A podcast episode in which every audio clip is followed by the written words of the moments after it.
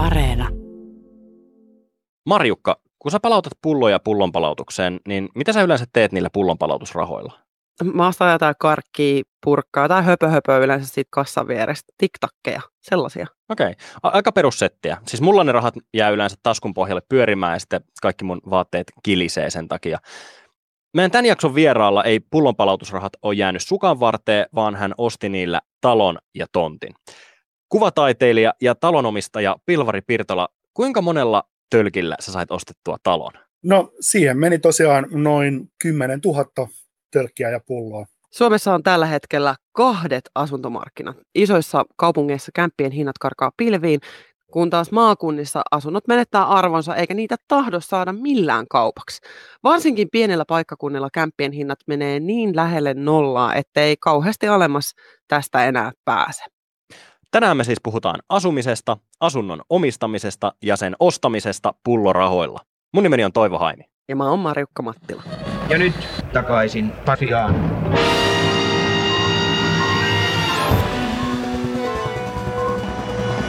Pilvari, miksi halusit ostaa talon pullorahoilla?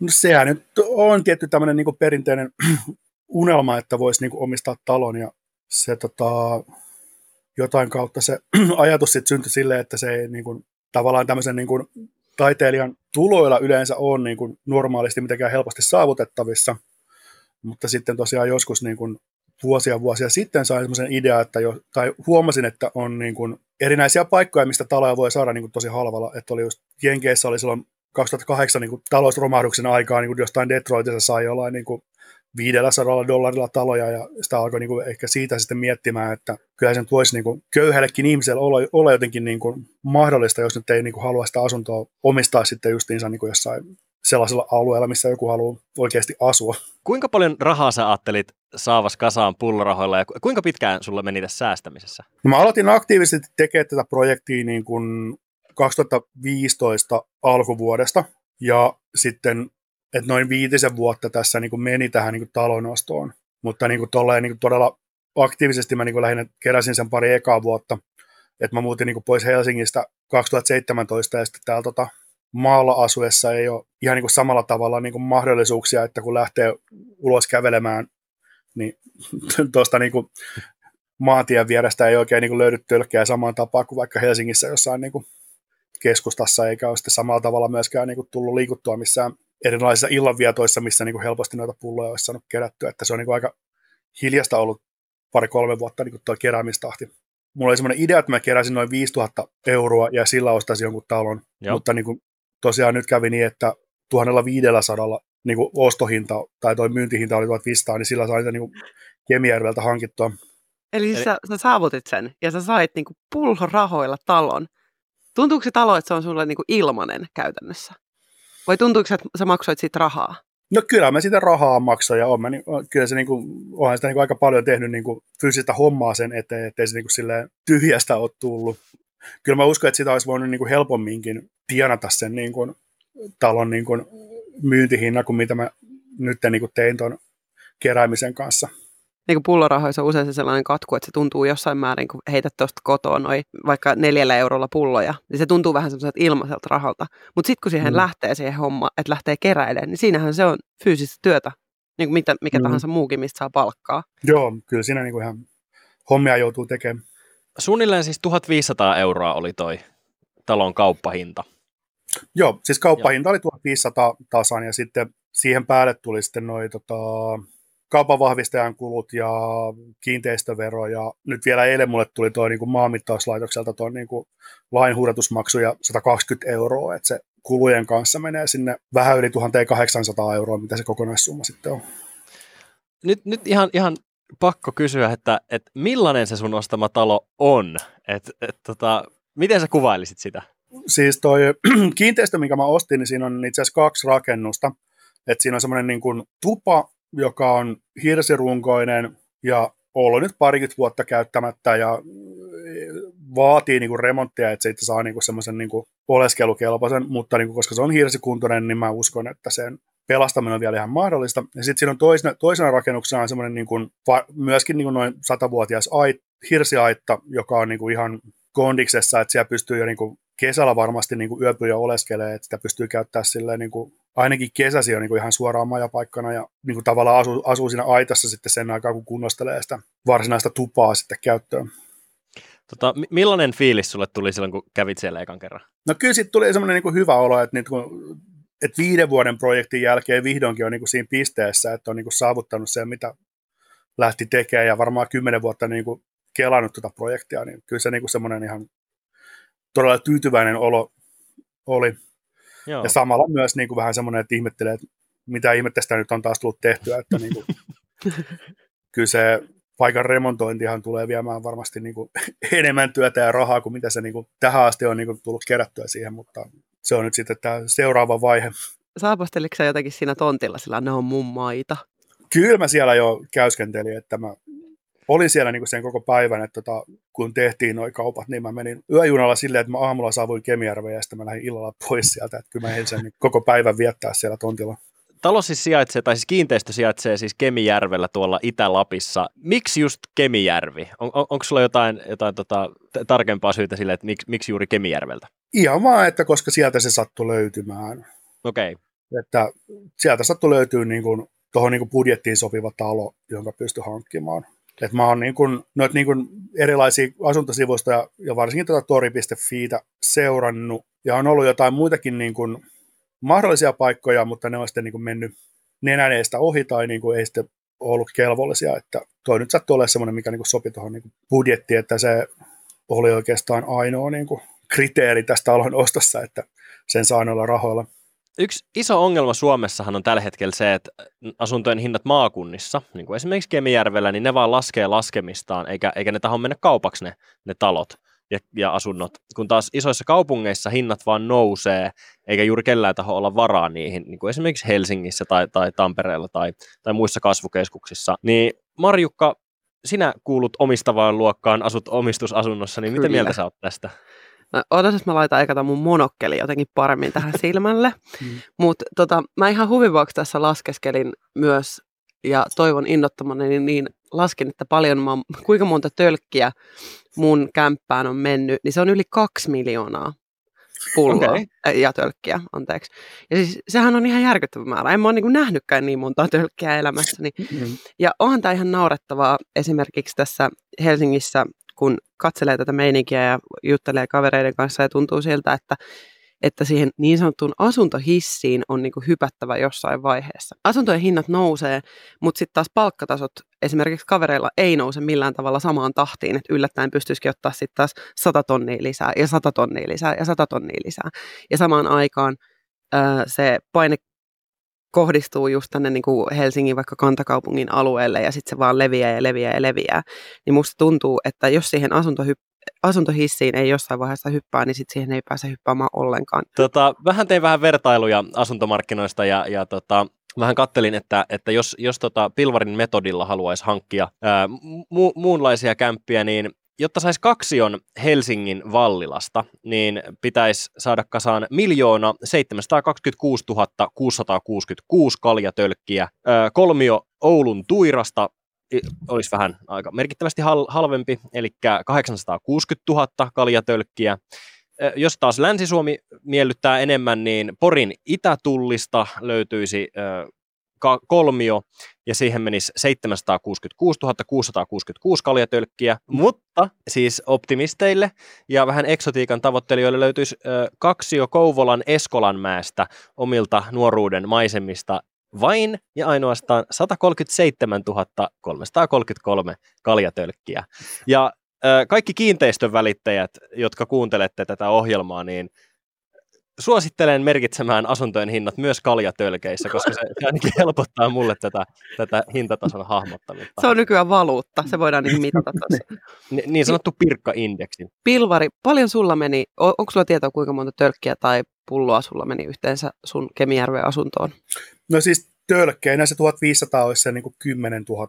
Ja okay. et, totta kai tuossa nyt osa ollut sitten pulloja ja eri kokoisia, mutta et siihen 10 000 paikkeille. Tuntuuko puolentoista litran limska, limskapullo niin semmoiset kultakaivokselta siinä vaiheessa, kun se on saman tien 40 senttiä? No on se mukavampi kerätä tuommoisia niin isompia pulloja, joista saa enemmän rahaa kerralla.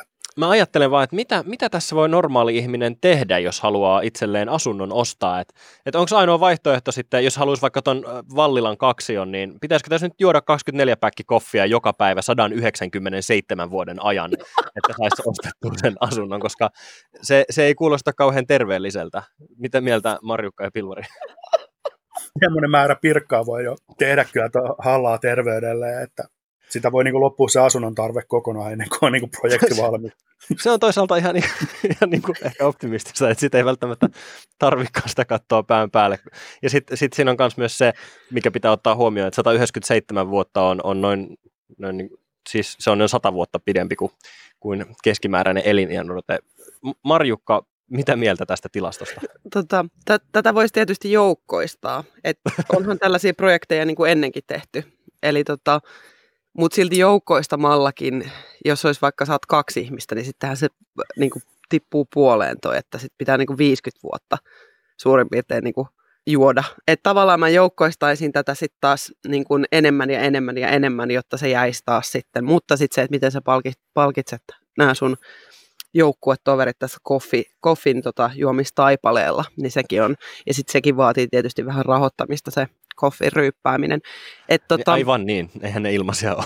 Ne ei ole ilmaisia. Et, et, ja sitten taas mä voisin haluta myös aktivoida ihmisiä kävelemään ulkona, että jos voisi saada tämmöisen niin joukkokampanjan siitä, että liikun luonnossa ja kerää mulle pulloja, niin se, se on tietysti kans, että ostetaan Marjukalla yhdessä pullorahoilla Vallilasta kaksio, niin siihen on vähän vaikea saada jengiä jotenkin rekryttyä, mutta toivo, mä, mä uskon, että sulla on tähän tietysti joku vastaus, miten sä ajattelet sa, sa, saavas aikaan tämän? No siis järkkää vaan ihan niin kuin infernaalisia bileitä ja sitten omat pullot mukaan. Mä näen niin sut niin kuin raahaamasti ehkä sellaisessa jätes, jätesäkkejä alepaan, alepaan ja tota, työntämässä kaiken, kaiken, kaikki nuo pullonpalautusautomaatit täyteen, että sä saat sun vallilalaisen kaksios. Kyllä. Tota, Mutta mut siis toihan on ihan oikea ilmiö, eikä, eikä kauhean positiivinen ilmiö, mikä, mistä me nyt puhutaan. Eli, eli siis siitä, että asuntojen hinnat, ne vaan karkaa käsistä kaupungeissa ja putoo nolliin maakunnissa. Eli siis kun, kun Helsingistä, jo Helsingistä saa miljoonalla 700 000 tölkillä asunnon ja Kemijärveltä sitten, sitten reilu 10 000 tölkillä asunnon, niin mä juttelin tästä aikaisemmin Hypon pääekonomisti Juhana Broteruksen kanssa ja kysyin, että mik, miksi tämä on näin. Ja Juhana sanoi, että tämä johtuu Suomen väestön kehityksestä. Eli Suomessa väestö kääntyy todennäköisesti laskuun, eli Suomessa on vähemmän ihmisiä kuin aikaisemmin niin kuin kymmenen vuosien päästä. Ja se näkyy erityisesti maakunnissa, kun taas kaupungeissa väestö päinvastoin kasvaa. Ja tämä johtaa semmoiseen tuolileikkiin, että jos ajatellaan, että asunnot on tuoleja ja sitten ihmiset on niitä leikkiöitä, niin kaupungeissa niitä tuoleja on vähemmän kuin leikkiöitä, ja maakunnissa, kuten esimerkiksi Lapissa, Kemijärvellä, niin niitä tuoleja on, on vähemmän kuin leikkiöitä ja ne, ne tuolit on vähän rempallaan ja, ja tota, ne, niitä sitten saa, saa helpommin ostettua. Eli toisin sanoen markkinoiden näkymätön käsi ohjailee sitä, että kysyntä ja tarjonta ei vaan kohtaa. Ja Suomessa on tällä hetkellä kolme miljoonaa asuntoa ja 5,5 miljoonaa ihmistä. Vastaisiko Juhana mitenkään sulle, että mitä tarvitsisi tapahtua, että tämä tilanne muuttuisi? Mitään semmoista niin kuin, patenttiratkaisuhan siihen ei ole, että miten saataisiin asumista halvemmaksi kaupungeissa ja miten saataisiin sitten asuntoja paremmin kaupaksi maakunnissa. Et siis tarkoittaa sitä, että maaseudulle pitäisi muuttaa ihmisiä, jolloin tarpeeksi pätäkkää ostaa asuntoja. Ja tämä tarkoittaa käytännössä sitä, että maakunnissa pitäisi olla enemmän työpaikkoja. Juhana kertoi mulle pari esimerkkiä, esimerkiksi Puumala, tunnettu kesämökkipaikkakunta Saimaan rannalla, niin siellä vanhoista omakotitaloista on tehty kesämökkejä. Ja siellä asunnot menee taas kaupaksi, kun ihmiset ostaa itselleen kakkosasuntoja, vapaa-ajan-asuntoja, jotka on ollut ennen joidenkin ihmisten koteja. Tai sitten toinen on Äänekoski, että Äänekoskelle Keski-Suomeen tuli uusi tehdas, ja asuntojen hinnat ei laskenutkaan enää, kun paikkakunnalle tuli hyväpalkkaisia uusia asukkaita ja sit, sitä kautta kysyntää asunnoille. Mutta on kuitenkin aika mahdoton ajatus, että jokaiseen Suomen yli 300 kuntaan tulisi tämmöisiä Äänekosken kaltaisia 1,2 miljardin biotuotetehtaita. Pilvari, ajattelitko itse saada siitä pullotuvasta itsellesi ihan, ihan vakituisen asunnon, että tuleeko, tuleeko sinusta ihan ihka-aito kemijärveläinen? No ei, kyllä mulla niin on elämä ja perhe täällä Etelä-Suomessa, että se, mihin mä oon niin suunnitellut, on, että siellä lähtisi sitten jotain tämmöistä niin kuin taidetoimintaa niin kuin alo, niin kuin jatkamaan, että tämä, että tämä projekti niin kuin jatkuu ja sitten siellä kehittäisi jotain tuommoista niin kuin taideaktiviteettia, kunhan se nyt ensin saa niin kuin tosiaan aloitettu sen kunnostamisen sillä, että se pysyy paikallaan, mutta olen niin miettinyt esimerkiksi tuommoista niin taiteilijaresidenssitoimintaa, niin semmoiset taiteilijat, jotka sitten haluaa, tai te, jotka, ja ehkä tutkijoilla, mutta jotka niin tekee sitten työtä tämmöisen niin kuin, kestävän kulutuksen ja kierrätyksen ja niin kuin tällaisia niin kuin, ja dyykkausta ja kaikkea tällaista niin kuin, tältä pohjalta työskenteleviä taiteilijoita, että voisi olla semmoinen niin kuin, paikka, minne voisi niin kuin, taiteilijat mennä toteuttaa jotain niin kuin, outoja projekteja, joissa niin kuin, lähtökohtana on tämmöinen niin kuin, erilaiset kierrätysmetodit. Hmm. Mielestäni äärimmäisen kuva, kuvannollinen toi hankintametodi vastaa täysin sen käyttötarkoitusta. Eli mun mielestä niin aivan loistavaa jotenkin draaman kaari tässä, että mihin, mistä se lähti tämä koko talon ostamisprojekti ja mihin se on päätymässä. Upea.